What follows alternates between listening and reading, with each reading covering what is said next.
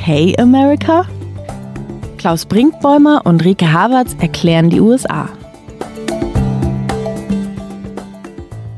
Hallo zu Okay America, dem transatlantischen Podcast von Zeit Online. Ich bin Klaus Brinkbäumer, Autor von Zeit und Zeit Online in New York. Und ich bin Rike Havertz, Chefin vom Dienst bei Zeit Online hier in Berlin und immer wieder in den USA für Recherchen und Reportagen.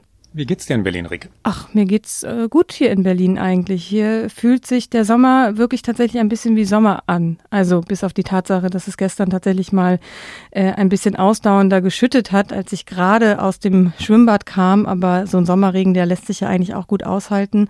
Und ansonsten ist das Leben hier tatsächlich, wenn man mal so ein, die ein oder andere Maskenpflicht im Einzelhandel Debatte ähm, ignoriert, die wir hier am Anfang dieser Woche hatten, wo sich dann aber auch schnell alle Länderminister geeinigt haben, nein, nein, das ist doch noch eine gute Idee, eine Maske im Einzelhandel zu tragen. Darüber hinausgehend fühlt es sich in weiten Bereichen tatsächlich ein bisschen wie wie normaler Alltag und Sommer fast wieder an. Man kann draußen sitzen und essen gehen, man kann sich mit Freunden treffen, man soll natürlich Abstand halten, was wir auch tun. Ähm, Im Großraumbüro ist es noch relativ leer, weil natürlich nur wenige Leute hier sitzen sollen. Also alles, was so die Innenräume angeht, da ist es natürlich noch nicht wieder wie früher, aber so draußen, finde ich, kann man dieser Tage tatsächlich, wenn man eben die bestehenden Regeln einhält, äh, ganz gut den Sommer hier in Berlin verbringen. Wie ist es bei dir, Klaus? Ja, es hat etwas Surreales deshalb, weil zum einen das Gefühl, das New Yorker Gefühl so ähnlich ist wie dein gerade beschriebenes Berliner Gefühl, also Sommer in New York und die ähm, die Wochen, wenn es noch nicht der so der drückende August ist in New York, die Wochen des Juni, Juli äh, sind zauberhaft in dieser Stadt. Die die Parks äh, sind natürlich, die sind schon seit längerem geöffnet. Man kann dort sitzen und ich spiele dort mit meinem Sohn und wir essen Eis. Es hat so, so normale, normale Vater-Sohn-Dinge, die, äh, die diesen Sommer so schön machen und was wir in diesem Jahr in New York ja auch erleben wollten und unserem kleinen Sohn eben auch zeigen wollten. Die Stadt ist geöffnet, wenn man Straßencafés und so nimmt und, äh, und Segeln auf dem Hudson, das ist was, was mich beschäftigt, ist wieder möglich, ja. Ähm, Restaurants sollten auch, äh, was die Innenräume angeht, geöffnet werden. Das haben die ähm, ausnahmsweise mal im Zusammenspiel, die beiden Demokraten, äh, Cuomo, der Gouverneur, und de Blasio, der Bürgermeister, beschlossen, Nee, komm, das setzen wir aus. Wir lassen die Leute noch nicht in den Restaurants essen, weil, und jetzt komme ich zu dem surrealen Element des Ganzen, weil die Bürger und Bürgerinnen hier in New York voller Sorge nach Süden schauen. Und ich meine natürlich die Covid-19-Entwicklung in Staaten wie Florida oder Oklahoma oder Texas, ähm, wo von Tag zu Tag neue Rekordinfektionsraten äh, oder Zahlen gemeldet werden, äh, wo viele, viele Menschen sterben. Die USA sind jetzt bei äh, deutlich über über 130.000 Toten. Und das hört einfach nicht auf. Und die Sorge natürlich, ähm, ist ja naheliegend, kommt das wieder zurück nach New York. Ne? Wir haben die apokalyptischen Wochen hier im März gehabt, darüber haben wir auch lange geredet, ähm, wo es wirklich ernsthaft bedrohlich war. Das ist im Moment für New York City vorbei, aber kommt das alles wieder zurück. Und das, ich rede jetzt nicht von der zweiten Welle, sondern davon, dass die erste Welle, ähm, um in der Metapher zu bleiben, in diesem Land von Bundesstaat zu Bundesstaat schwappt und immer wieder hin und her, weil die USA schlicht keine Strategie gefunden haben, noch immer nicht.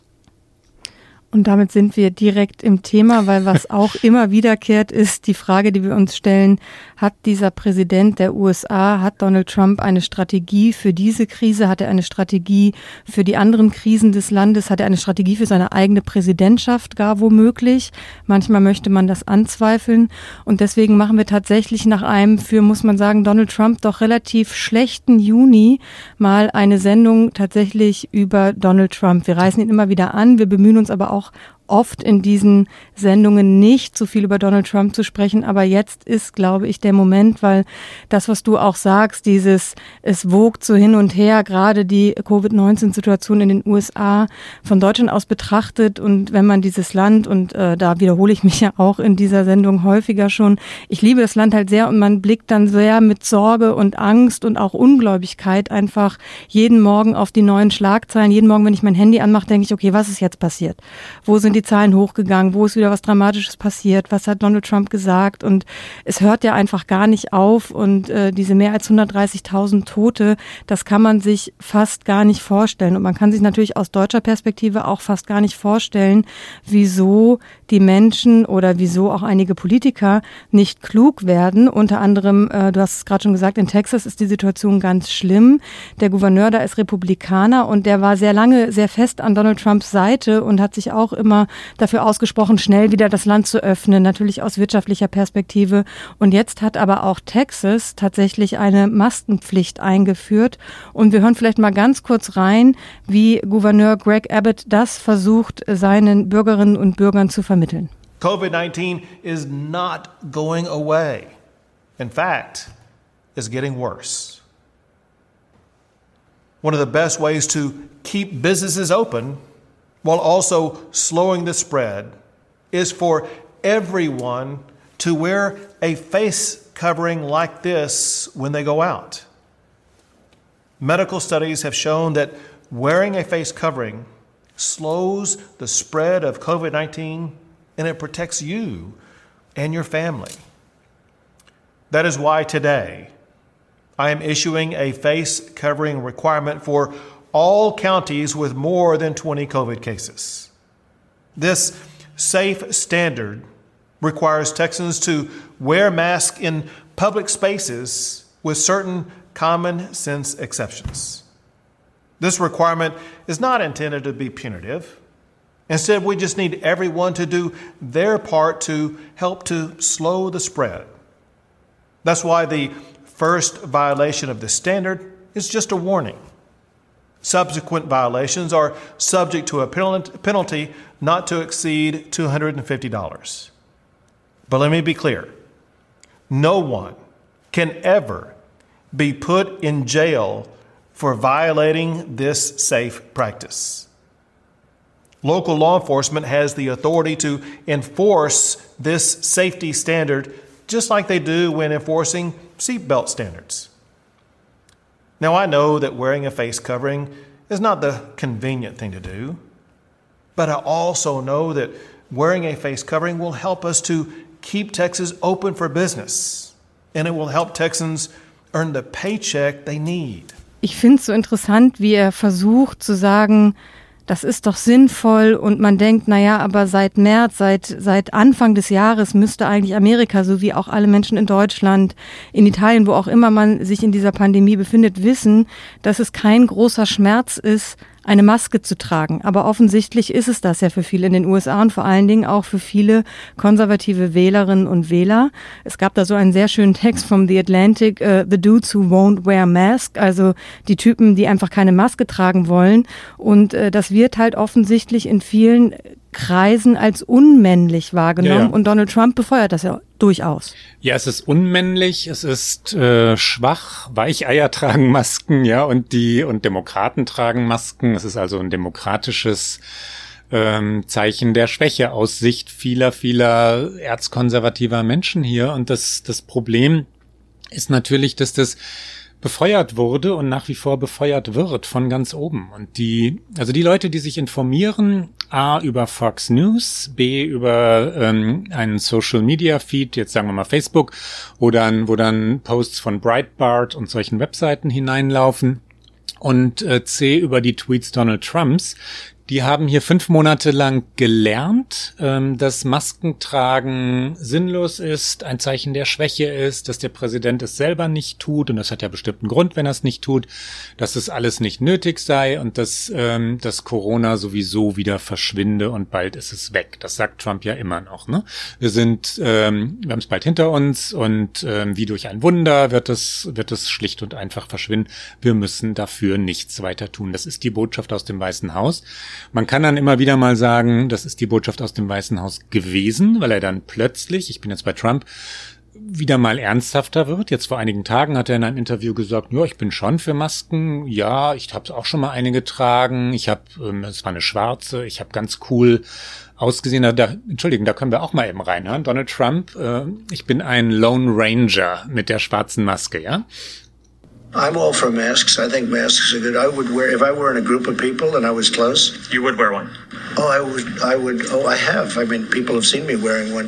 If I'm in a group of people where we're not, you know, ten feet away, and but usually I'm not in that position, and everyone's tested because I'm the president. They get tested before they see me. But if I were in a tight situation with people, I would You absolutely. think the public will see that at some point? I mean, I'd have no problem. Actually, I, I had a mask on. I sort of liked the way I looked. Okay, I thought it was okay. It was a dark black mask, and I thought it looked okay. It looked like the Lone Ranger. But uh, no, I have no problem with that. I think, uh, and if people feel good about it, they should do it. Das war so ein Moment, wo, wo man den Eindruck hatte, Trump wolle versuchen, ernsthaft zu sein und höre auf seine Berater und höre auf Leute wie Anthony Fauci. Es ist nur niemals, und das ist ja die große Schwäche dieser Regierung, konsistent und konsequent. Er hält das keinen Tag lang durch, geschweige denn 14 Tage, um mal zu sehen, ob es auch medizinische Effekte hat. Äh, Und dieses Land, wenn man jetzt davon träumt, ähm, dass es eine wirkliche Strategie hätte, äh, hält es nicht durch, ähm, irgendetwas über 50 Bundesstaaten erstreckendes äh, über, über ein halbes Jahr oder ein ganzes Jahr ähm, oder eben über diese Krise, solange sie auch immer, wie lange sie auch immer dauern mag, äh, zu erstrecken. Die USA schaffen das nicht und diese Regierung kann das nicht. Und das Erschreckende ist ja, dass eigentlich sich seine erste Message hat sich ja eher durchgesetzt. Also wenn er jetzt mal kurz sagt, ja, ich habe da auch mal irgendwie äh, Lone Ranger mäßig äh, eine coole schwarze Maske getragen. Ähm, es gibt ein äh, sehr schönes oder erschreckendes Beispiel von einem Ex-Profi-Baseballspieler, also durchaus eine Person, die man kennt oder kennen kann. Aubrey Huff heißt er und er hat Mitte Juni auf Twitter geschrieben, Let's make this bullshit stop now. Who's with me? Und meinte damit das Maskentragen. Er hatte da bis heute mehr als 40.000 Likes auf diesen Tweet. Und dann hat er in einem Video, was auch viral gegangen ist, noch gesagt, er würde es in Betracht ziehen, eher an Covid-19 zu sterben, als eine verdammte Maske zu tragen.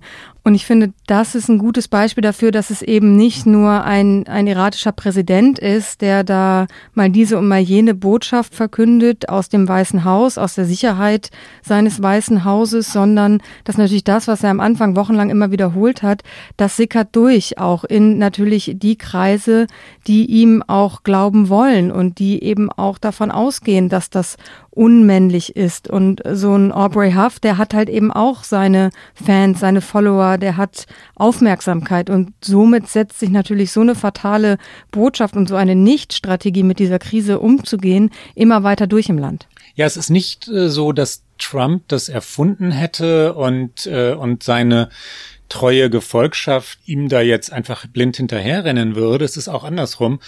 Nämlich ähm, so, dass hier in dem Land ja große Teile, vor allem der, ähm, vor allem in Staaten wie den schon genannten Texas oder Florida oder Oklahoma oder South Dakota, also Südstaaten, Landesinnere, der sogenannte Mittlere Westen, ähm, diesem, diesem Freiheitsmythos ähm, so, so anhängen oder nachlaufen, ähm, der, ich sage das so ein bisschen spöttisch, weil es wirklich abs teilweise absurd ist. Ne? Also ich bin auch lieber frei als unfrei. Aber sie sagen, ähm, lieber sterben als Maske tragen. Das steht auf Plakaten. Ne? Und ähm, don't force me to be healthy, also zwingt mich nicht, äh, gesund zu sein. Ich will selber über mein Leben entscheiden.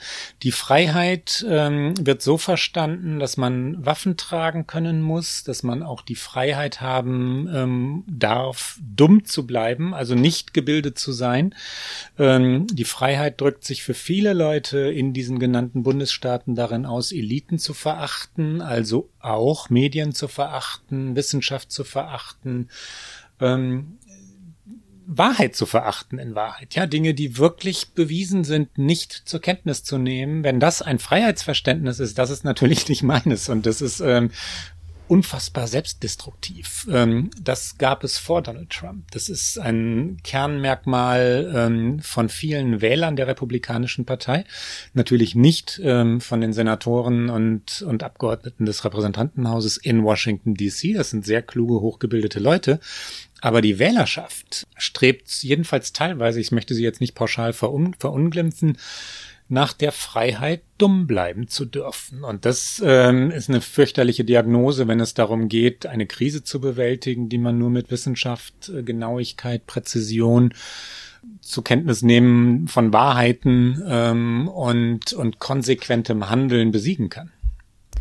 Und dieser Freiheitsdrang, den wir in vielen Bereichen Amerikas sehen, der trifft aber in diesem Moment und in dieser Krise während dieser Pandemie eben andere Menschen. Also ja. das ist auch das, was natürlich, finde ich, ein großes Problem ist. Ich kann ja persönlich individuell, und das ist ja auch das, was Amerika so ausmacht, diese individuelle Freiheit, aber die individuelle Freiheit, keine Maske zu tragen, gefährdet notwendigerweise andere Menschen. Und da sind wir auch wieder bei einem Punkt, der Donald Trump hilft, aber vielleicht auch nicht mehr besonders lange.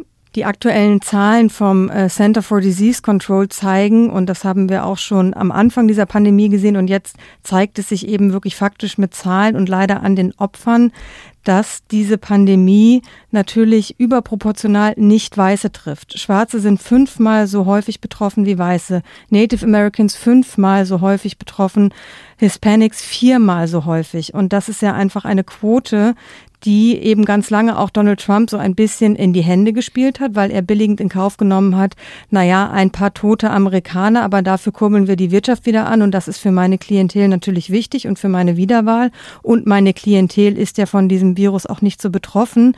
Ich glaube ja, dass sich die Zahlen zwar nicht wirklich umdrehen werden, weil Amerikas Schwächste werden am meisten unter dieser Krise leiden, aber natürlich geht diese Welle, von der wir immer sprechen, jetzt eben in Staaten, in, äh, du hast sie alle schon genannt, Texas, Florida, Arizona, Arkansas, wo natürlich auch Bürgerinnen und Bürger wohnen, die Trump sehr anhängen und sie werden sich nicht alle vor diesem Virus schützen können. Ja, Trump sagt, ähm, we have to live with it. Wir müssen mit diesem Virus leben. Er hat die, die wirkliche ähm, überlege jetzt gerade, während ich rede, ob das, was ich sagen wollte, eigentlich stimmt. Also die wirkliche Arbeit, was die Krise angeht, eingestellt. Und ich habe gerade überlegt, stimmt das? Hat er jemals äh, gearbeitet in dieser Sache? Also hat er sich jemals wirklich ernsthaft bemüht, die Krise zu bekämpfen? In Wahrheit ist die Antwort nein. Eine wirkliche Ernsthaftigkeit gab es von Anfang an nicht. Jetzt aber, und darauf wollte ich ja hinaus, hat er es wirklich eingestellt. Er sagt, we have to live with it. Er hat äh, andere Themen sich ausgewählt, mit denen er in den Wahlkampf ziehen will, die jetzt seine zentralen Botschaften sein sollen. Da kommen wir, dahin kommen wir ja gleich noch. Das ist einer der Gründe, warum wir diese Sendung heute machen. Ähm, Corona spielt für diesen Präsidenten in seinen Reden, in seinen äh, kurzen Statements, wenn er das Weiße Haus verlässt, äh, schlicht keine Rolle mehr. Er erwähnt es kaum noch. We have to live with it. Und das heißt mit äh, weit über 130.000 Toten, im Moment etwa 400 Toten pro Tag. Es ist ziemlich sicher, dass diese Zahl wieder steigen wird, weil die Infektionsraten eben gerade so enorm sind. Ähm, we have to live with it ist eine Kapitulationserklärung, weil klar ist, dass äh, Gesellschaften nicht damit leben müssten. Es ist ja nun eindeutig bewiesen, zuerst von Neuseeland, äh, von vielen anderen Gesellschaften inzwischen auch, dass Covid-19 besiegbar ist, nicht von diesen USA. Die, die schaffen das nicht. Eine Sache, die ganz wichtig ist, die würde ich gerne ergänzen, wenn man sich fragt, warum eigentlich so viele ähm, Afroamerikaner und Afroamerikanerinnen betroffen sind, Ganz, ganz wichtig, ähm, und da gibt es einen vor allem digital verbreiteten Mythos, das hat natürlich keine genetischen oder sonst wie auf vermeintliche Rasse bezogenen Gründe, sondern es geht um soziale Verhältnisse, Vorerkrankungen, Armut, äh, Leute, die bedrängt ähm, oder beengt zusammenwohnen und deshalb eher betroffen sind. Wir sind hier längst wieder in einer Rassendebatte in den USA und das hat auch mit dem Wahlkampf zu tun, deswegen ist dieser Aspekt aber bedeutend. Absolut. Ich glaube, dass es total wichtig ist zu sagen, dass es eben in Amerika die Schwächsten trifft. Genauso wie du es gerade gesagt hast. Und wir haben das schon häufiger gesagt. Ich finde das aber auch extrem wichtig, weil man sich das fast nicht vorstellen kann. Und am Anfang dieser Pandemie ist fast überall hieß, auch global hieß, dieses Virus trifft jeden gleichermaßen. Und wir sehen nicht nur in den USA, sondern auch in anderen Ländern, dass das eben nicht so stimmt. Weil natürlich die Leute, die bessere Voraussetzungen haben, auch immer bessere Voraussetzungen haben, eine Krankheit und ein Virus zu bekämpfen. Und ähm, ich glaube, ein Thema, was Donald Trump in diesem Wahlkampf sehr beschäftigt, außer Covid-19, was er versucht zu ignorieren und eben auch die Toten, die Kranken, die Probleme, das äh, desaströse Gesundheitswesen, all das versucht er ja tatsächlich wegzuignorieren. Und ähm, was er aber nicht so richtig wegignorieren kann in den vergangenen Wochen und worauf er auch immer wieder Bezug nimmt, ist genau genau das. Es hat sich ja über Covid-19 und dann über die rassistische Polizeigewalt eben eine wirklich wiederkehrende, eigentlich sehr alte Debatte in Amerika, aber in diesem Fall jetzt aktuell und neue Debatte über Rassismus, über Ungleichheit entwickelt. Und die Black Lives Matter Bewegung, wir haben über sie auch schon gesprochen in diesem Podcast, sie ist ja da und sie ist auch, und das ist mein Eindruck, das erste Mal so da, dass sie nicht einfach nach ein paar Wochen wieder verschwindet oder auch von den Mainstream-Medien dann wieder ein bisschen unterbewertet wird, weil dann der nächste Nachrichtenzyklus kommt. Sie sind beständig da und ist ein Thema, was auch Donald Trump immer wieder aufgreift, weil er natürlich versucht, tatsächlich aus seiner Welt dagegen zu halten.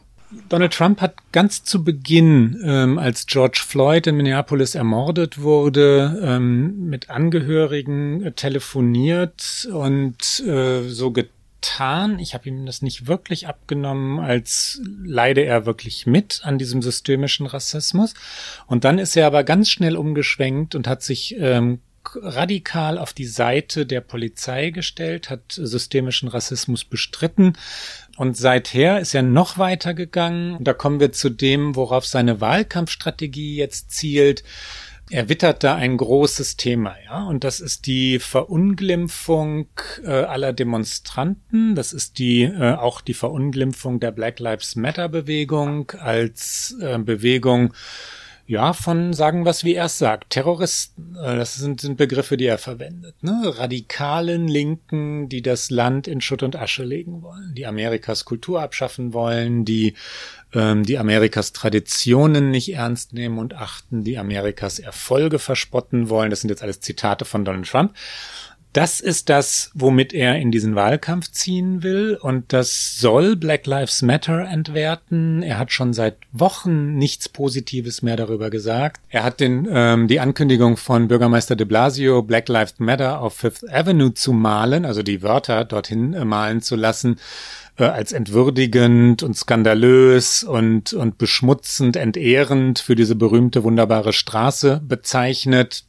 Der Kulturkrieg ist es, womit Trump diese Wahl gewinnen will. Die äh, weitere Polarisierung, die Ausgrenzung und vor allem zielt er darauf, dass äh, seine Kernwählerschaft und dann aus seiner Sicht hoffentlich noch viele weitere Menschen mehr sich jetzt sorgen. Ne?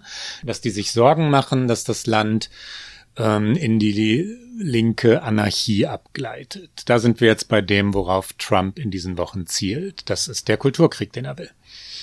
Und dafür hatte er natürlich jetzt auch eine perfekte Bühne, weil er um den 4. Juli herum, den äh, Independence Day in den USA, der wichtigste Feiertag im Grunde genommen für die Amerikanerinnen und Amerikaner, ganz dicht dran mit Thanksgiving, aber das sind die beiden Tage, die eigentlich äh, heiligen Status haben in den USA. Und es war jetzt äh, für viele Menschen, auch für viele meiner Freunde, ich habe mit ihnen gesprochen, das teilweise auf Instagram und Facebook gesehen, ein 4. Juli, wie sie ihn so nicht kennen, weil es eben nicht pompös war, weil man nicht groß gefeiert hat, sondern weil man für sich war und im Kleinen war. Aber Trump wollte es natürlich pompös, er kann nicht anders und hat am Vorabend des 4. Juli diese mittlerweile fast fast schon, muss man sagen, eine seiner mittlerweile berühmten Reden und absurden Auftritte hingelegt. Er hat ähm, am Fuße des Mount Rushmore, äh, wo vier historische, berühmte Präsidenten der USA in den Stein gemeißelt sind, in den Berg gemeißelt sind. Weißt du welche? Ein, ja, äh, Lincoln ist dabei, Jefferson ist dabei und jetzt musst du mir helfen. Bei den anderen zwei, die habe ich natürlich so schnell nicht parat. Theodore Roosevelt ist dabei und George Washington, der erste äh, amerikanische Präsident. Ja. Der übrigens, äh, das habe ich nachgelesen, das wusste ich nicht. Ähm, ich wollte wissen, wie alt ist eigentlich Independence Day, das re relativ logisch ist und naheliegend ist. 4. Juli äh, 1776 wurde die Unabhängigkeit der Vereinigten Staaten erklärt, als sich die damaligen, damals 13 Kolonien von, äh, von den Briten lossagten und zum ersten Mal Vereinigte Staaten von Amerika genannt wurden. Und George Washington, deswegen komme ich jetzt gerade hier vom Weg ab, hat, ich glaube, zwei Jahre später 1778 äh, mit einer doppelten Ration Rum für die Soldaten den Independence Day gefeiert. Dabei, dabei hätte es Trump, glaube ich, auch bewenden lassen sollen. Du warst ja, aber auf einem aber, anderen Weg gerade.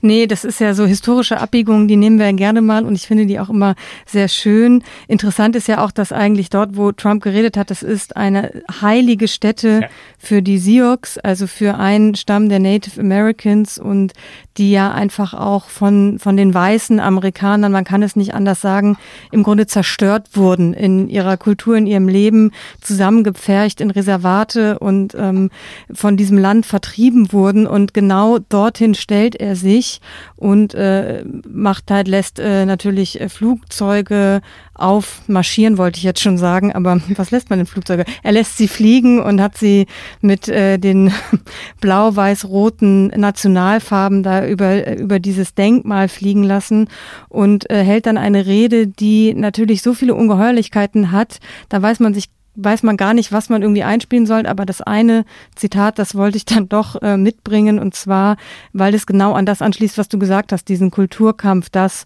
worauf er jetzt setzt in seinem Wahlkampf, weil da spricht er eben über den wütenden Mob und äh, diesen wütenden Mob, der versucht, die Statuen der Gründerväter der USA zu Fall zu bringen, aber dass das starke Amerika sich das natürlich nicht gefallen lassen würde. Wir hören einmal kurz rein. Angry mobs are trying to tear down statues of our founders, deface our most sacred memorials, and unleash a wave of violent crime in our cities. Many of these people have no idea why they're doing this, but some know exactly what they are doing. They think the American people are weak and soft and submissive. But no, the American people are strong and proud and they will not allow our country and all of its values, history, and culture to be taken from them. Ich weiß nicht, wie ging's dir? Also ich war am ja meiner Zeit Samstagmorgen, als ich dann aufwachte und mir diese Rede anguckte, dachte ich, also man, man erwartet ja eigentlich viel und ich und gleichzeitig sehr wenig, aber das konnte man fast wieder nicht glauben, was er da abgeliefert hat.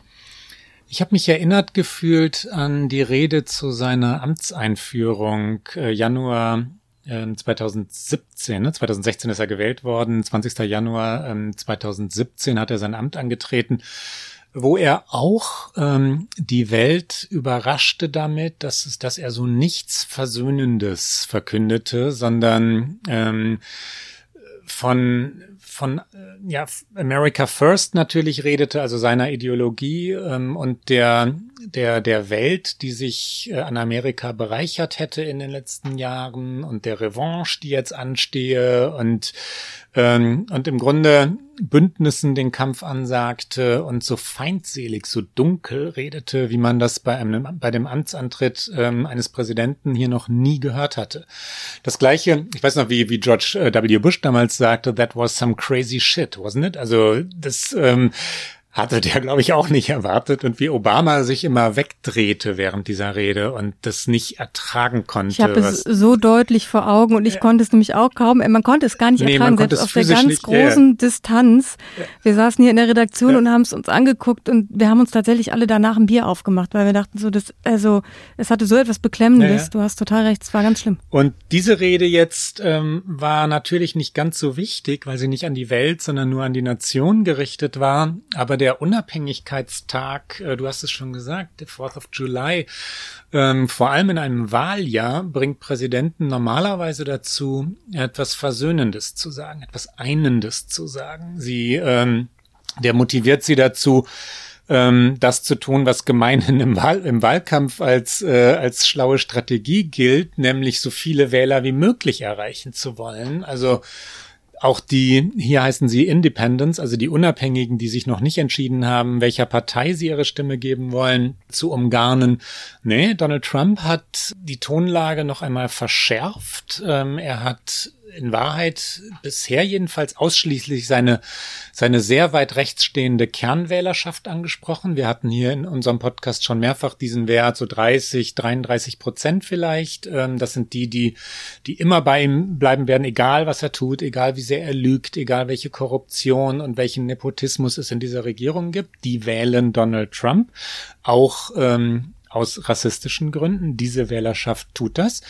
Warum er nicht ähm, weiter in die Mitte zielt, verstehe ich nicht. Ähm, oder vielleicht verstehe ich es doch. Ich glaube, sein Kalkül muss sein, ähm, wenn das mit dieser Angst vor der Verwahrlosung oder der Anarchie, der Angst vor den Linken in diesem Land, also vor dem Abreißen aller Statuen und ähm, verbunden mit Plünderung von Geschäften. Das ist alles nicht amerikanische Wirklichkeit. Ja, das Leben hier ist friedlich, aber das ist das, was Trump erzählt. Wenn das weitergeht, dann könnte es schon sein, dass die ähm, die Konservativen in der Mittelschicht in den entscheidenden Bundesstaaten, um die es ja geht, Wisconsin, Michigan, Pennsylvania, Ohio, Florida, die immer wieder die Wahl entscheiden, dass die am Ende sagen, wir wählen konservativ. Ja? Ähm, die Linken sind uns irgendwie suspekt und bedrohlich, auch wenn Joe Biden nun alles andere als ein radikaler Linker ist.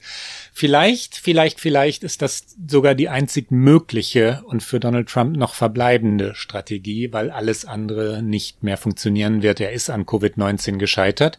Der Kulturkampf ist das, was er versucht. Und, ähm, und ich würde noch nicht sagen, dass das nicht funktionieren kann. Was meinst du?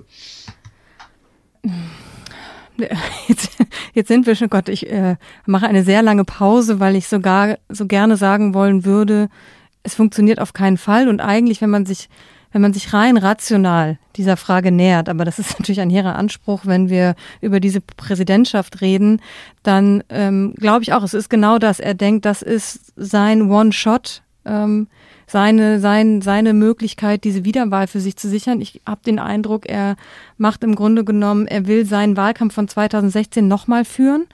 Da war er natürlich auch sehr stark auf diese Basis, auf seine Klientel ausgerichtet und ähm, da hat er aber eben natürlich, weil er da noch nicht so radikal war, weil es noch nicht um diese krassen Themen gab, da gab es natürlich die Einwanderungsthematik, aber da wurde nicht agiert mit Rhetoriken wie der Mob oder äh, Rassismus oder den Menschen im eigenen Land, die mir was wegnehmen wollen, was er natürlich jetzt damit immer suggeriert, so wenn das so weitergeht und wenn ich dem nicht Herr äh, werde, dann äh, verliert ihr das, was ihr habt. Und das ist ja immer das, womit er spielt und was viele Menschen eben dann ängst verängstigt und er spielt ganz viel mit der Angst der Menschen. Aber ich glaube ja vor vier Jahren oder wir wissen vor vier Jahren haben ihn natürlich auch viele gewählt, die einfach gesagt haben, ich kann nicht Hillary Clinton wählen. Das war eine nicht zu unterschätzende Gruppe, weil es gab viele Konservative, die gesagt haben, richtig, das ja. ist kein Republikaner, den wir wählen wollen, aber wir können nicht für Hillary Clinton stimmen. Ich glaube, dass dieser Kreis an Personen im Grunde genommen seiner Ideologie nicht länger folgen kann, weil es nie ihre Ideologie war, sondern weil sie eigentlich keine Alternative hatten. Die hätten eine Alternative mit dem wahrlich nicht linken Joe Biden, wie du ihn gerade genannt hast. Und es gab natürlich sicherlich auch eine große Klientel, die gesagt hat, ich bin halt Republikaner, ich wähle republikanisch auch, wenn der mir vielleicht nicht passt, aber ich bin vielleicht auch ein bisschen neugierig auf ihn, weil er ist Anti-Establishment, beziehungsweise so stellt er sich dar. Und diese Gruppe von Menschen hat ihm ja am Ende auch zu dieser Mehrheit in den umkämpften Bundesstaaten verholfen. Und ich kann mir einfach nicht vorstellen, dass das nochmal funktioniert, aber wir müssen das immer wieder sagen, wir haben jetzt Anfang Juli. Es ist noch ein Stück Weg und es kann noch viel passieren.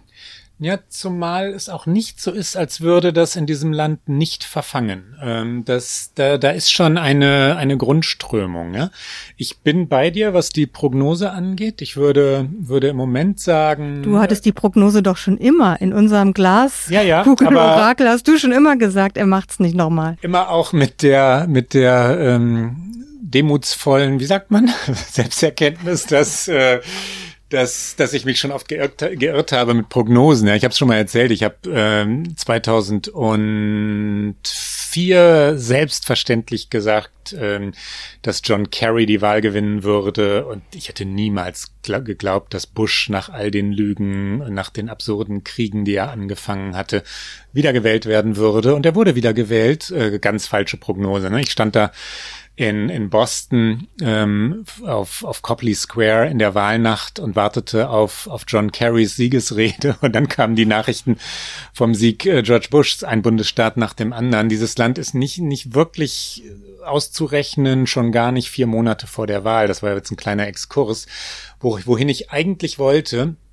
Ähm, da, da ist eine Grundströmung. Zunächst mal ähm, A, Polarisierung, Abgrenzung funktioniert in den USA immer ganz gut. Nicht so sehr, ich rede jetzt von Wahltaktik, ne, nicht so sehr ähm, die, die Unterstützung des eigenen Mannes, sondern die Abgrenzung von den anderen. Ähm, das war vor, du hast es gerade schon gesagt, vor dreieinhalb Jahren Abgrenzung von Hillary Clinton und aber natürlich auch von Fremden, Ausländern, Mexikanern, Rapists, wie Trump die nannte, Vergewaltiger. Ne? Ein absurder, xenophober Begriff, aber damit hat er gearbeitet damals.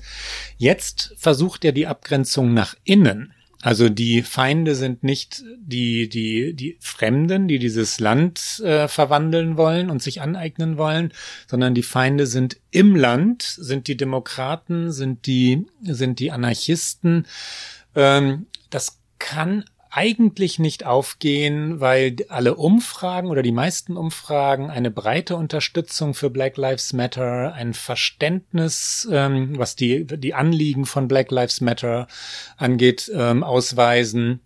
Die meisten Menschen hier sagen, die, die seit langem umstrittene Flagge der Konföderierten, die also mit Sklaverei natürlich verbunden wird, die, die Bürgerkriegsflagge ne, der Südstaaten, soll wirklich, wirklich abgeschafft werden. Und warum wird die eigentlich bei Autorennen, NASCAR, dem Autorennen, immer noch gehisst? Ähm, Trump will die Flagge verteidigen, aber die Gesellschaft sagt, komm bitte, nein, weg mit dem Ding. Ne?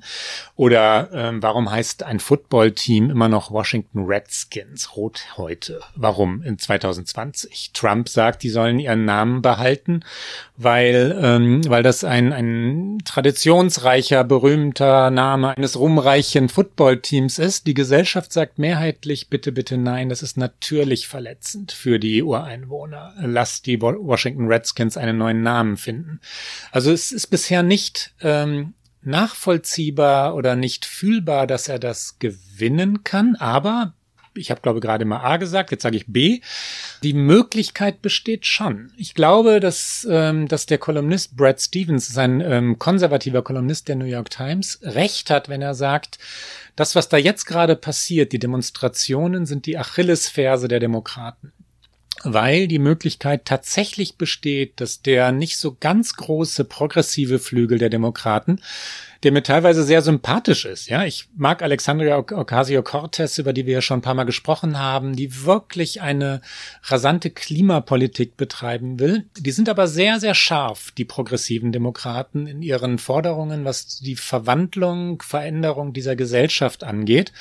Und äh, du weißt schon, worauf ich ziele. Es wird viele Menschen in diesem ja doch eher konservativen Amerika geben, vor allem in den Bundesstaaten, die entscheidend sein werden bei der Wahl. Die sind konservativ, diese Bundesstaaten, Michigan und so weiter, Pennsylvania, die am Ende sagen könnten, Moment, Moment, das ist uns alles zu liberal. Das ist uns, äh, wir wollen unser Amerika behalten. Oh Gott, wir halten Trump zwar eigentlich nicht aus, aber wir bleiben bei den Republikanern, bevor wir hier zu viel riskieren. Das ist nicht wahrscheinlich, aber es ist möglich. Total. Ich möchte da auch gar nicht, also doch, ich möchte eigentlich schon sehr optimistisch sein. Ich möchte vor allen Dingen ein bisschen optimistisch sein, weil sich ja in der Gesellschaft tatsächlich, und das ist das, was mir ein bisschen Hoffnung gibt, Dinge verändern. Und zwar auch in den Teilen der Gesellschaft, die eigentlich auch eine, eine sehr große konservative Basis haben. Du hast die Autorennen gerade schon angesprochen. NASCAR hat nämlich gesagt, die Konföderiertenflagge wird bei Rennen nicht mehr zu sehen sein, was Trump natürlich nicht gefällt. Aber das hat NASCAR gesagt, das ist für mich in meiner, äh, das kann ich mir gar nicht vorstellen.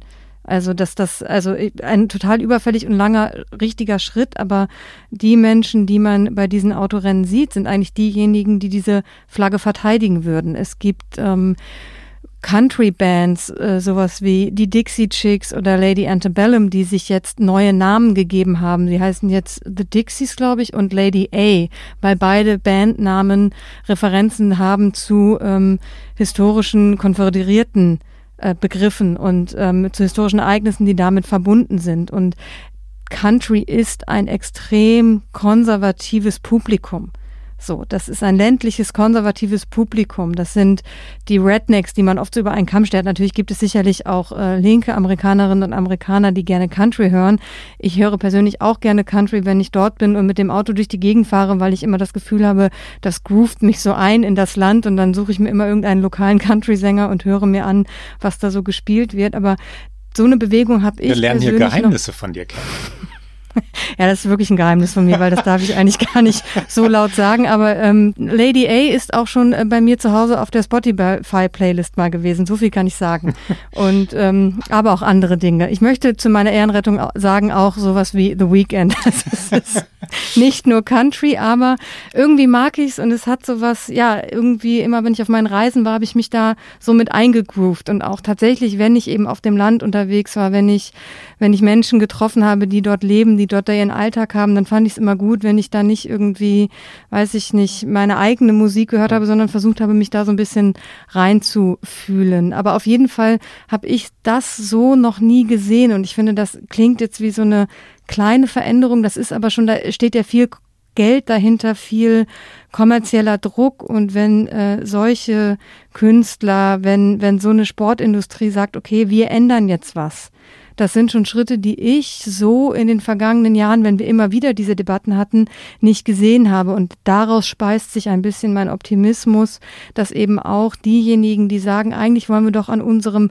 amerikanischen Lebensgefühl, das in den Südstaaten eben viel auf Tradition, viel eben auch auf dieser Südstaaten-Vergangenheit basiert ob das jetzt dann rassistisch ernst gemeint ist, oft wahrscheinlich nicht, sondern eher nur so ein Gefühl ist von, so war das doch früher bei uns. Aber ich glaube, da ist wirklich Bewegung drin und dass Sie nicht bereit sind, so einen Präsidenten weiter zu tolerieren, das wäre halt meine Hoffnung. Ja, und selbstverständlich teile ich die Hoffnung. Die, ähm, die Frage ist halt, äh, also was wird in den, jetzt wieder auf die Gefahr, dass wir uns wiederholen, entscheidenden Bundesstaaten passieren mit we relativ wenigen Menschen, um die es dort geht. Ja, es sind einige tausend Stimmen, um die es am Ende wirklich gehen wird, was ja in diesem Wahlkampf immer wieder absurd ist, wenn 60 oder 62 Millionen Menschen einen Kandidaten oder eine Kandidatin wählen. Am Ende entscheiden 15.000 Stimmen in Wisconsin oder Michigan die Wahl. So war es jedenfalls 2016. Und es ist sehr wahrscheinlich, dass es diesmal ähnlich sein wird.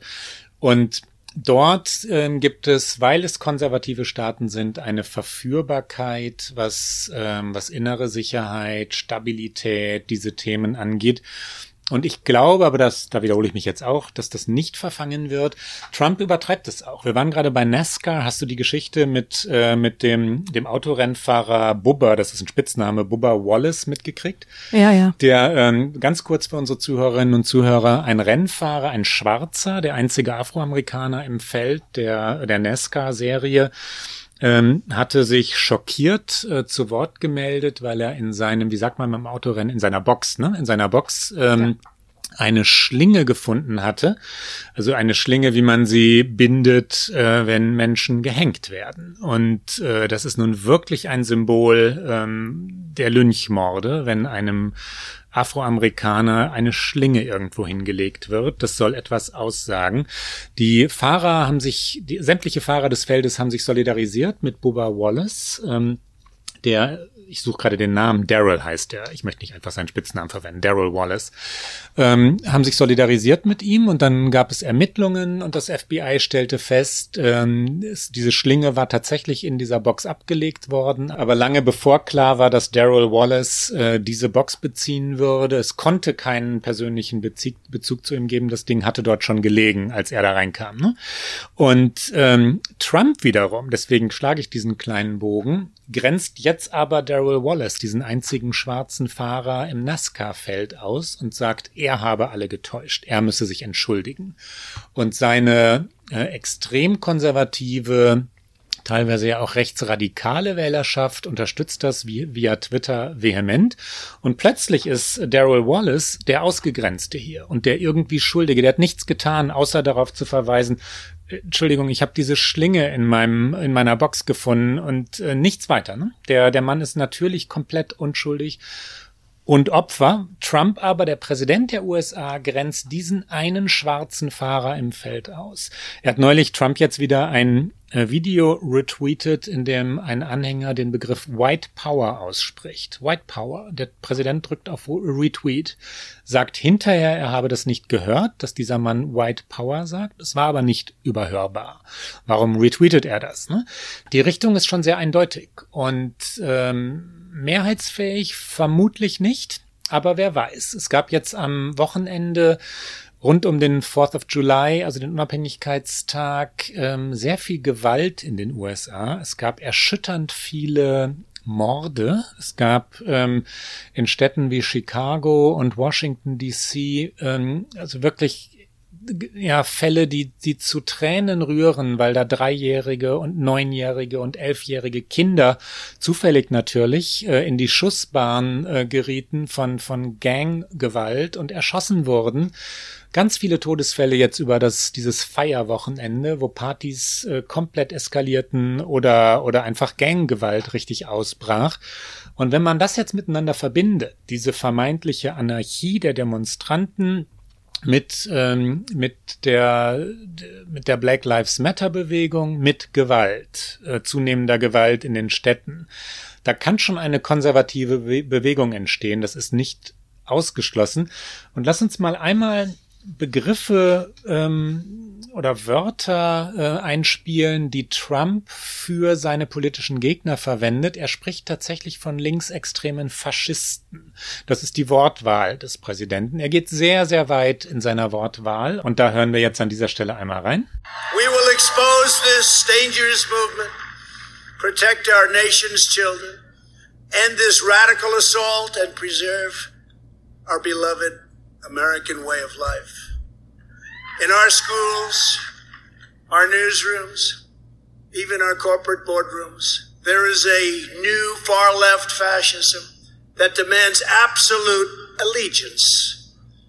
If you do not speak its language, perform its rituals, recite its mantras, and follow its commandments, then you will be censored, banished, blacklisted, persecuted, and punished.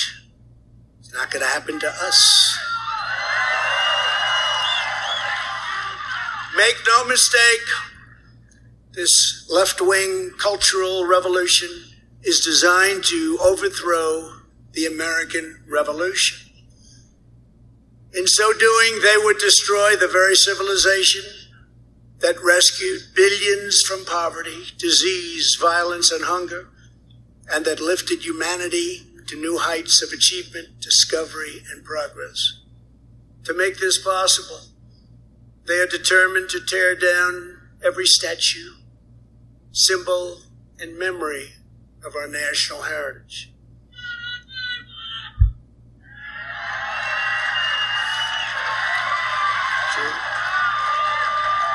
That's very true, actually. That is why I am deploying federal law enforcement to protect our monuments, arrest the rioters, and prosecute offenders to the fullest extent of the law. Das ist riskant, ne? Also was Trump da macht, ist ein politisch riskantes Spiel. Die eigene Partei, die Republikaner scheinen skeptisch zu sein. Sie fürchten äh, natürlich, weil, weil auch Senatswahlen anstehen, Kongresswahlen überhaupt, auch Sitze im Repräsentantenhaus stehen zur Wahl, dass sie komplett weggefegt werden, dass die Demokraten nicht nur die Präsidentschaft erringen, sondern auch beide Häuser im Kongress. Ähm, auch das ist aus republikanischer Sicht äh, zu befürchten. Und da verändert sich ja auf parteipolitischer Ebene gerade auch etwas, weil diese absolute Geschlossenheit, die man in Teilen von den Republikanern gesehen hat, wo man sagte, wie können sie sich eigentlich so bedingungslos hinter ihren Präsidenten stellen? Naja, sie können es, weil es ihr Präsident ist und weil der Machterhalt natürlich immer groß ist und man dieses Weiße Haus verteidigen will. Aber da passiert ja auch gerade etwas. Also diese republikanische Geschlossenheit, die ist so nicht mehr da. Und das liegt natürlich daran, dass mit Trumps schlechteren Umfragewerten natürlich auch viele Republikaner, du hast es angesprochen, im November ist nicht nicht nur Präsidentschaftswahl, sondern es werden auch ähm, eine gewisse Anzahl Senatorensitze wiedergewählt und tatsächlich alle 435 Sitze im Repräsentantenhaus. Ich habe es in Vorbereitung auf die Sendung ja, ja. nochmal nachgeschaut. Nein, Insofern äh, sehr viele Battleground States da sind, wo Republikaner und Republikanerinnen um ihre Wiederwahl fürchten müssen. Und sie wollen natürlich jetzt, sie sehen, es läuft nicht so richtig gut für diesen Präsidenten gerade. Er, ähm, er lehnt sich, also er, rhetorisch ist er way out there, wenn es um äh, Rassismus, um äh, Ideologien, Identitäten geht. Er hat die Krise, wie wir jetzt schon mehrfach gesagt haben, die Covid-Krise überhaupt nicht im Griff. Dann kam noch, das war so ein bisschen Cherry on the Cake, möchte ich sagen. Es ist ja nicht so, dass er nicht auch noch andere Skandale zu bewältigen hat. Es gab jetzt diese ähm, Nachricht, diese Recherche, dass offenbar Russland ein Kopfgeld auf US-Truppen in Afghanistan ausgesetzt haben soll. Und die US-Truppen, das ist natürlich auch amerikanische Soldatinnen und Soldaten, die, die sind zu schützen. Präsidenten haben diese Menschen zu schützen und ähm, man, das war ein, ein Riesending und auch natürlich auch die Frage, war er informiert darüber oder war er nicht informiert darüber? Trump sagt, nein, nein, er war darüber nicht informiert. Dann kam irgendwann raus, doch, doch, es gab ein schriftliches Briefing über diese Kopfgeldsituation. Dann wissen wir aber auch alle, das wird immer wieder erzählt, Trump liest eigentlich seine Briefings nicht oder nur sehr rudimentär. Und im Zuge dieses Skandals gab es aber eben so sehr konservative Menschen wie Liz Cheney. Liz Cheney ist die Tochter von Dick Cheney, der ja konservativ äh, im Lebenslauf äh, stehen hat, in seinem gesamten Lebenslauf, das ist eigentlich das einzige Wort, was man für Dick Cheney braucht, ist konservativ. Und seine Tochter Liz Cheney ist äh, Abgeordnete im Repräsentantenhaus für Wyoming und sie hat, ist noch nie aufgefallen, besonders Trump-kritisch zu sein. Sie hat ihn extrem verteidigt beim Impeachment. Sie, sie ist da auch sehr taktisch. Sie weiß, wo ihre Basis ist mit dem Namen Cheney. Und insofern war es schon überraschend, dass sie sich öffentlich geäußert hat und gesagt hat, Trump müsse sich jetzt mal äh, resolution resoluter gegenüber Russland verhalten. Also da gibt es dann schon erste Auflösungserscheinungen innerhalb dieser Partei. Ja, die die Affäre, die hier Bounty Gate genannt wird, Bounty ist das Kopfgeld, ne? Ähm, die ähm, man sollte jetzt nicht an das Schiff denken, die Meuterei dergleichen, wobei ich mir eine republikanische Meuterei durchaus wünschen würde.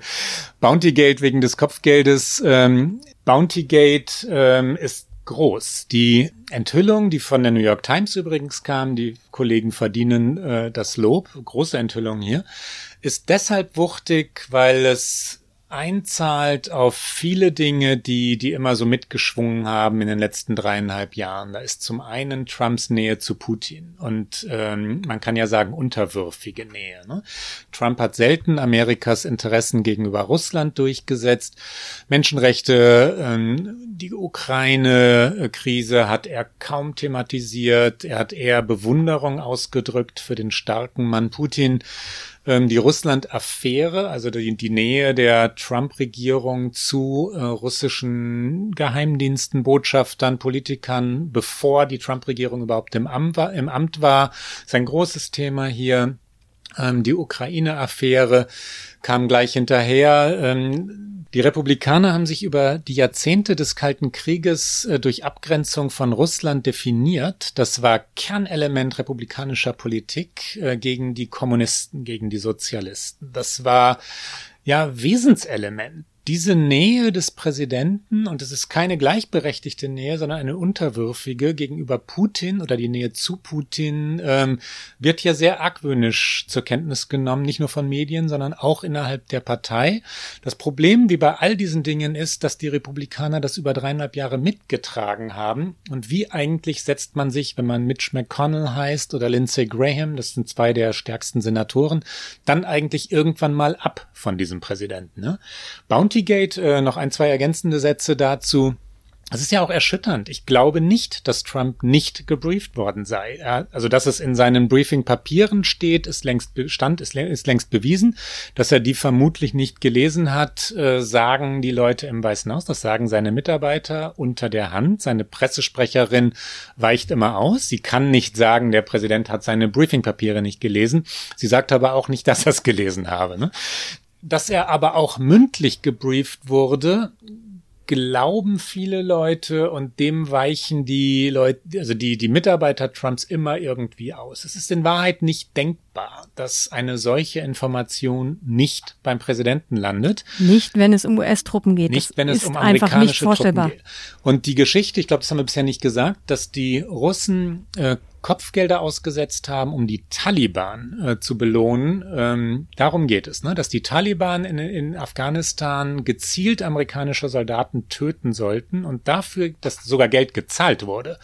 Es gab drei amerikanische Soldaten, die in einen Hinterhalt geraten waren, die alle drei starben und dann wurde Geld gezahlt. Also es ist belegt, dass das ähm, äh, dass das nicht irgendeine Erfindung ähm, wild vor sich hin konspirierender Geheimdienste war, sondern, sondern Wahrheit, ist erschütternd für eine Regierung. Es ist genauso erschütternd, wenn dann gesagt wird, na, der Präsident wusste es halt nicht. Ich meine, was für ein Präsident ist das? Was für ein Vorgesetzter ist das, wenn er sich immer nur rausredet damit, ich wusste es halt nicht. Das sagt er bei Covid-19 ja auch, dass er am Ich wollte gerade sagen, er ist aber doch nie schuld und er wusste nie von was nee. und das, das zieht sich doch durch die vergangenen dreieinhalb Jahre leider Gottes. Ja, es gab Mitte Januar, oder ich glaube am 23. Januar ein Briefing in Sachen Covid-19 und Trump hat sich, ähm, nachdem er monatelang nichts getan hatte, nicht reagiert hatte, damit herausgeredet, dass das nicht so richtig dringlich war. Also sie haben, sie hätten es halt nicht, die Dienste hätten es nicht so wirklich, wirklich nach vorne gestellt.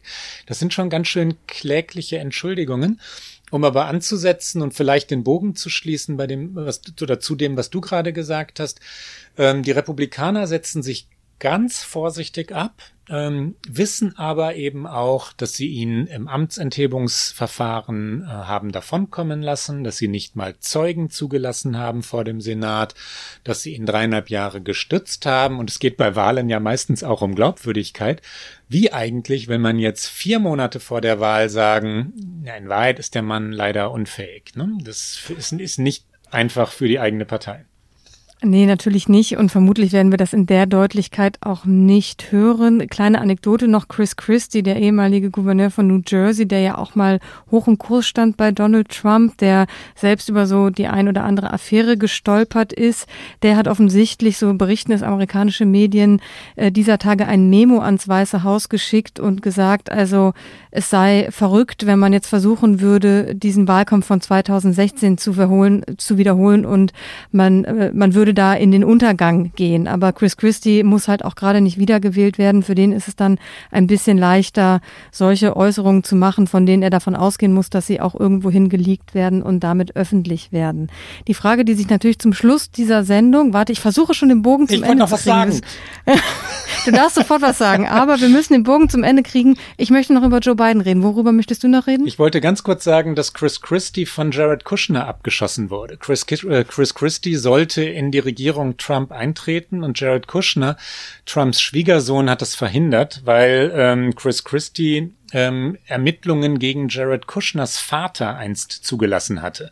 Strafrechtliche Ermittlungen. Jared Kushners Vater saß im Gefängnis. Äh, da geht es jetzt um, ähm, um Korruption und das führt uns tatsächlich zu weit weg, vor allem da du die Sendung beenden wolltest.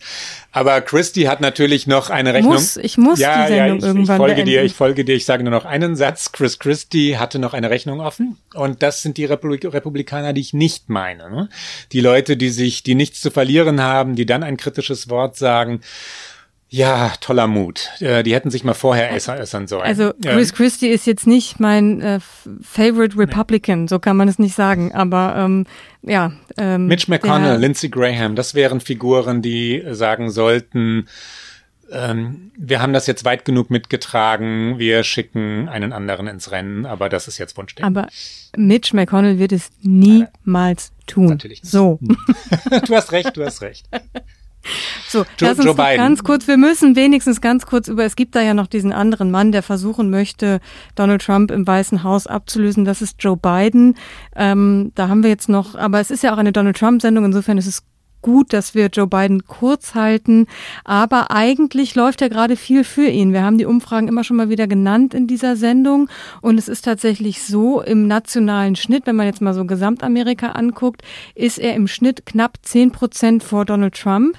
Er führt eben aber auch in Staaten, die Trump 2016 noch gewonnen hat, so wie Michigan, Pennsylvania, Ohio, Florida. Und auch kein zu unterschätzender Faktor, er sammelt gerade mehr Geld ein als Trump. Und die amerikanischen Wahlen sind ja historisch gesehen immer auch schon Geldschlachten gewesen und dass man ohne Geld im Grunde genommen keine Chance aufs Weiße Haus hat. Und er hat im Juni unfassbare Absurde Summen übrigens, ne? Ja, ja, genau. Im Juni 141 hm. Millionen Dollar. Trump nur in Anführungszeichen 131 Millionen.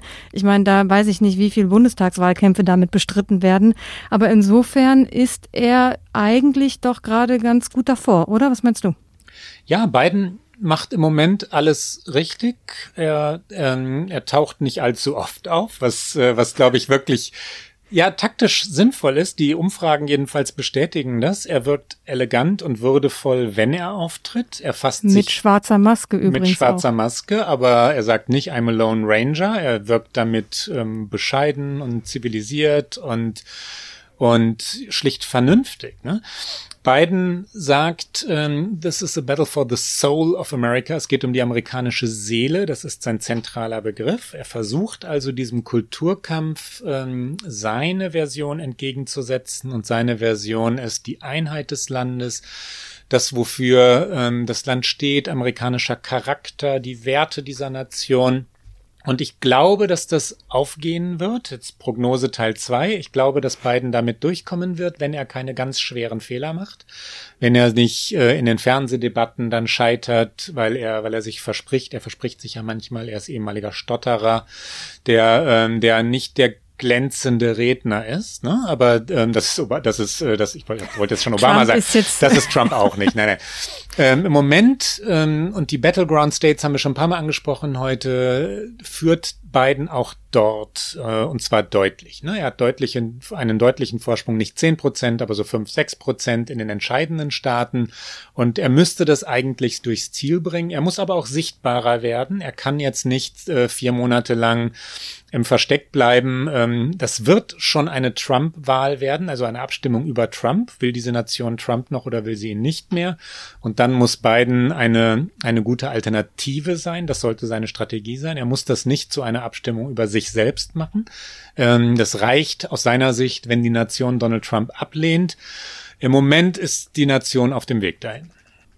Was soll ich sagen? Es ist ein schönes Schlusswort für diese Sendung und ich möchte vorschlagen, wir gehen übergangslos, weil ich möchte, also ich kann dir auch gar nicht widersprechen. Ich glaube auch, dieser, dieser schöne Satz, die Nation ist auf dem Weg dahin, äh, so würde ich es auch sehen. Und ich freue mich, wenn wir vielleicht in einer der kommenden Sendungen dann auch endlich mal wieder über ein paar Frauen sprechen können oder beziehungsweise über eine Frau, wenn nämlich Joe Biden sich für seine Vizepräsidentschaftskandidatin entschieden hat. Das wird vermutlich noch bis August dauern, aber das ist ja auch noch eine nicht unwichtige Entscheidung und ähm, ich glaube, das ist dann auch nochmal lohnenswert zu schauen, weil das ja dann auch schon wieder nochmal nach der jetzigen Wahl ein Indikator sein könnte, wohin sich die Partei bewegen könnte. Oh ja. So, und jetzt Dann kannst du dich eigentlich noch erinnern, Rike, an die Liste, die wir mal aufgestellt haben, welche Themen wir hier besprechen wollten. Ähm, es waren so viele Ja. schöne, zeitlose, ähm, auch kulturelle, ähm, sogar, wir wollten sogar mal über Sport reden hier. Ähm, aber wir, wir wollten auch über Reisen und sowas reden, was gerade irgendwie so gar nicht vorstellbar ist. Ja, aber ich habe diese Listen noch irgendwo Ja, ja. und wer weiß, nach bis, bis November dauert es ja noch ein bisschen. Vielleicht schaffen wir es. ich finde ja aber, dass wir es ganz gut hingekriegt haben, nicht immer nur über Trump zu reden, weil er ja so im Zentrum aller amerikanischen Medienberichterstattung steht. Ähm, na gut, er wird uns auch noch in den kommenden Monaten beschäftigen. Ja, aber ich erinnere noch an unsere letzte Sendung Ruth Bader Ginsburg. Hm. Ich war ein, ich war ein sehr, sehr glücklicher Mensch, als wir sehr lange über Ruth Bader Ginsburg gesprochen haben. Wir, So, und jetzt machen wir unser Get Out, oder? wir kommen zu unserer Abschlussrubrik Get Out. Rike, dein Get Out.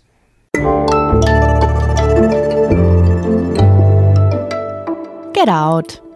Mein Get Out ist tatsächlich wieder, ich muss mich mal bemühen, so ein bisschen was anderes zu finden, aber ich war so im, im Vorbereitungswahn und ich habe es dir schon erzählt, bevor wir in diese Sendung gestartet sind, dass ich währenddessen auch noch, ich bin Werder Bremen-Fan, Deutsche Fußball-Bundesliga, ich musste mir auch noch die Relegation natürlich antun. Man muss leider von antun sprechen, weil es war wirklich nicht schön mit anzusehen, aber mit einem glücklichen Ende für alle Werder-Fans, weil Werder die Klasse gehalten hat. Und dann war ich so im Werder und Trump-Wahn und Vorbereitungswahn und dann habe ich äh, gedacht, ich muss es jetzt endlich mitbringen. Ich verfolge es schon seit längerem und jetzt ist der Moment dafür. Und zwar habe ich etwas mitgebracht, ein Spot von The Lincoln Project. Äh, The Lincoln Project ist eine ähm, ja, wie Political Action Committee heißt es auf Englisch. Ich suche immer ein gutes deutsches Wort dafür. Politische Gruppe, Gruppierung, ähm, Ja, Ist ja keine- Gruppierung ist ist, ja glaube ich, keine- das, was man sagt. ist ja keine Stiftung sind- in dem Sinne, ne? Nee, genau. Es sind, äh, es sind Gruppierungen, die äh, zu Wahlen immer Geld hinter einen Kandidaten oder eine Kandidatin werfen und das meist, äh, das meiste Geld oft für sehr aggressive Werbung ausgeben. Also die auch, äh, auch ein historisches Phänomen, würde ich sagen, in den USA. Das ist immer sehr viel wirklich kaum auszuhaltende äh, Wahlwerbespots für oder gegen einen Kandidaten gibt. Und da geht es nicht nur darum, dass sie äh, inhaltlich oft diffamierend sind, sondern natürlich auch mal dramatische Musik und äh, ein permanent, eine permanente US-Flagge weht eigentlich in allen diesen Spots. Und das Besondere am Lincoln Project ist, dass sie in 2019 gegründet wurde und zwar von Konservativen, um die Wiederwahl von Donald Trump zu verhindern. Das heißt, es gab schon im vergangenen Jahr Bewegungen innerhalb der konservativen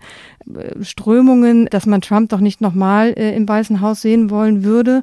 Und die schalten jetzt gerade aktuell immer sehr viele Spots und man kann sie sich alle auf YouTube angucken, wenn man The Lincoln Project äh, eingibt. Und ähm, ein prominentes Gesicht dieser äh, Gruppe ist übrigens George Conway. George Conway ist der Ehemann von Kellyanne Conway, die ja wiederum Trumps Wahlkampfmanagerin war und ihn jetzt berät. Das äh, muss auch eine sehr interessante Ehe sein, wo sie sehr eng am Weißen Haus angebunden Stunden arbeitet und er sehr outspoken darin ist, diesen Mann zu bekämpfen und sein Präsidentenamt. Und, ähm, das wäre schon fast wieder eine eigene Sendung und da, da könnten wir jetzt aber endlos reden, die beiden Conways. Ich habe mir das auch schon manchmal gedacht. Ich habe neulich mal einen kleinen Text über die beiden geschrieben, weil die jetzt angefangen haben, ähm, auch gegeneinander zu twittern. Ne? Oder George Conway angefangen hat, scharfe Bemerkungen über seine Frau zu machen, die, wie du gerade gesagt hast, Trumps Beraterin ist.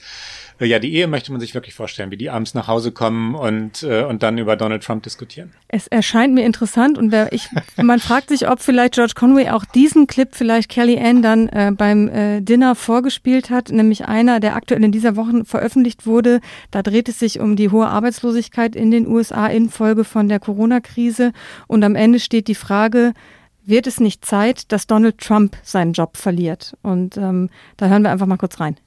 I'd like to just announce the spectacular news for American workers and American families and for our country as a whole. There's not been anything like this, a record setting. Donald Trump made history in June. More Americans were out of work in June than any June in U.S. history. More unemployment claims were filed in June than any June in U.S. history. More women were out of work. More men were out of work. More African Americans were out of work. More Hispanics were out of work. Since Donald Trump took office, almost 8 million fewer Americans are working. If Trump lost jobs were a state, it would be larger than 37 states. Donald Trump's incompetence, ignorance, and indifference has made him the most deadly job killing president in our history. With so many losing their jobs, isn't it time Donald Trump lost his? The Lincoln Project is responsible for the content of this advertising. Das war mein Get Out, lieber Klaus, passend zur Sendung. Was hast du mitgebracht? Ich überrasche dich jetzt und ich hoffe, ich überrasche dich nicht so sehr, dass wir beide uns jetzt hier blamieren. Aber ich war heute Morgen mit meinem äh, kleinen Sohn spazieren, beziehungsweise auf dem Spielplatz. Wir gehen immer morgens auf den Spielplatz, damit es dort noch nicht so voll ist. Das gehört zu unseren ganz privaten Sicherheitsmaßnahmen. Und dann ähm, fiel mir ein, ich habe noch kein Get Out für unsere Sendung, oje oje. Ähm, und so einfach überlegt, was könnte man mal machen. Es gibt eine wunderbare Rubrik, ähm, die das New York Magazine wiederholt. Rubrik ist in Wahrheit der falsche Begriff. Das ist ein Titel, den sie einmal im Jahr machen. Einmal im Jahr machen sie die Titelgeschichte Reasons to Love New York. Also die, warum kann, liebt man diese Stadt? Und ich habe äh, vorhin gedacht, boah, eine Trump-Sendung, die wird ja düster werden und dunkel werden. Äh, ich frage Rike, äh, Rike, ich frage Rike nach. Äh, du sprichst mich aus wie Amerikaner, finde ich super. ich frage Rike nach äh, 10 Reasons oder gemeinsam, wenn wir es im Wechselspiel machen, das ist jetzt sehr spontan, mal gucken, ob wir das hinkriegen, 20 Reasons to Love America, damit wir etwas dagegen setzen. Dieses Land ist mehr als Donald Trump. Ähm, okay, Rike, du fängst an. ich fange an. Ähm, also wir versuchen mal, warum liebt man dieses Land? Was Großes, was Kleines, ich muss es, glaube ich, gar nicht weiter erklären. Grand Canyon morgens um 6 Uhr beim Sonnenaufgang. Chicago morgens am Great Lake. Auch schön, zauberhaft, ja. Washington Square, das ist der Park, wo ich vorhin war. Das ist äh, Lower Manhattan hier, ganz ähm, ganz nah an der an der Houston Street, einer der schönsten New Yorker Parks. Washington Square. Ich habe dort vorhin einen Radfahrer rückwärts fahren sehen. Also es, ich habe das noch nie gesehen, jetzt abgesehen von Kunstradfahrern im Zirkus, aber da fuhr wirklich einer rückwärts und ich habe gestaunt und gedacht, das ist der Park in New York, ähm, wo ich am liebsten lese und schreibe. Washington Square, New York. Ein Baseballspiel in den Bleachers, also in der Halunkenloge. Oh, ja. The Strand, der Buchladen in New York am Broadway, stellvertretend für McNally Jackson. Das ist ein Buchladen in Soho und all die wunderbaren Buchläden dieser Stadt. Die Ohio University in Athens, Ohio, weil ich da studiert habe und wahnsinnig schöne Erinnerungen an das Jahr habe. Mhm. Henrik Lundqvist, Torwart der New York Rangers. M&M's mit Peanut Butter. Dein Ernst? Ja, mag ich total gerne. Gibt's hier nicht. Was soll ich sagen? Es ist ein bisschen so wie mein, das ist ja, ja, esse ich gern. Du bestreichst M&M's mit Peanut Butter oder sind die da drin? Also ist die Peanut Nein, Butter da drin? Also entschuldige bitte, wie lange bist du jetzt schon da? Es gibt M&M's mit Peanut Butter gefüllt, weil ich würde niemals Peanut Butter auf dem Brot essen oder äh, Peanut Butter äh, Jelly, mag ich alles nicht, aber die M&M's mit Peanut Butter sind super.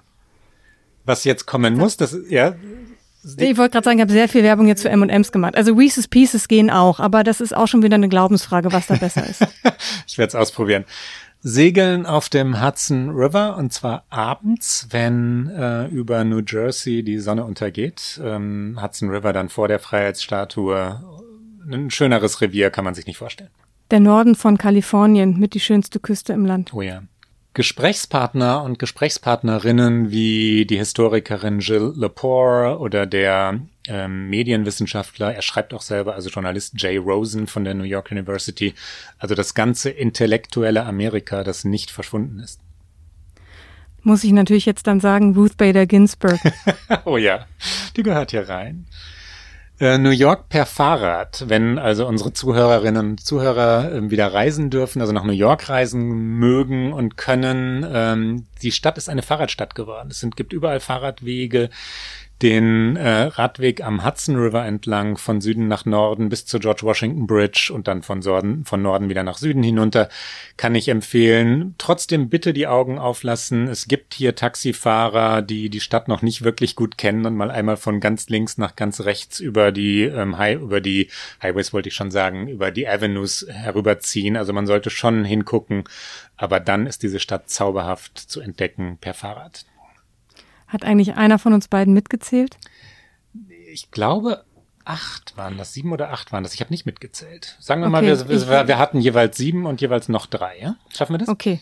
Ja, wir müssen uns eilen, mhm. damit äh, die Produzentin Maria nicht wieder sehr streng auf uns guckt und auf unsere langen Tonspuren. Ähm, ich sage mal einen ähm, Abend in New Orleans ähm, und man muss einfach die Mücken ignorieren im Hochsommer, aber auch das ist sehr schön. Nach New York per Fahrrad, Washington DC zu Fuß. ähm, warte mal, zwei habe ich noch, ne? Mhm. Es ist ähm, hm, hm, hm, salziges Popcorn. Oh. Die Strände und Wälder von Maine und New Hampshire, das ist die Ostküste, die nördliche Ost Ostküste der USA, wo mein Sohn Alexei sein erstes Lebensjahr verbrachte. Ähm, Austin, Texas. Es ist zwar auch ja. wieder ein großes Ding, aber es ist einfach eine eine wahnsinnig äh, tolle Stadt. Dann machen wir jetzt mal Kultur. Wir haben relativ wenig Kultur, ne? Darkness on the Edge of Town ist ein Springsteen-Album, mein liebstes ähm, Ende der 70er Jahre, so 77, 78 muss das rausgekommen sein. Darkness on the Edge of Town. Haben wir noch ein Lieblingsbuch okay. oder wir sind, glaube ich, durch mit 20? Ne? Wir, wir sind relativ durch äh, kulturell. Ich habe ja mich jetzt schon mit Country geoutet. Dann sage ich auch direkt nochmal äh, einmal einen langen Abend in äh, diversen Bars in Nashville und den ganzen Abend nur Country hören. Lieblingsbuch kann ich nicht. Da hatten wir, glaube ich, am Anfang unserer gemeinsamen Zeit schon mal so versucht, eine Liste zu machen und ich kann mich nicht auf eins festlegen. Das ist einfach zu schwer. Ich habe, glaube ich, irgendwann mal erzählt in dieser in diesem Podcast, dass ich mein, bevor die Läden alle schlossen, mir ein Buch von Jenny Offhill ähm, aus The Strand als letztes Buch vor der Schließung besorgt habe. Lesetipp, das ist jetzt, glaube ich, der, der 21. Grund, Amerika zu lieben. Äh, Jenny Offils älteres Buch Department of Speculation. Unsere Hörerinnen und Hörer bitten immer darum, dass man es auch mal zweimal sagt. Jenny Offel, Department of Speculation, ein fantastischer Roman. Den habe ich mir jetzt als erstes gekauft, als The Strand wieder öffnete. Ähm, ein zauberhaftes Buch. 21 Reasons to Love America. Ein sehr schönes Get Out und jetzt wirklich ansatzlos, das war's für heute mit Okay America. Alle zwei Wochen, immer donnerstags auf Zeit Online und natürlich auf allen guten Podcast-Kanälen. Und wir danken unserem geschätzten Kollegen Ole Pflüger. Wir danken Maria Lorenz Buckelberg und Pool Artists. Die nächste Folge hören Sie am 23. Juli. Wenn Sie uns schreiben wollen, erreichen Sie uns unter okamerica.zeit.de. Bis dahin. Tschüss.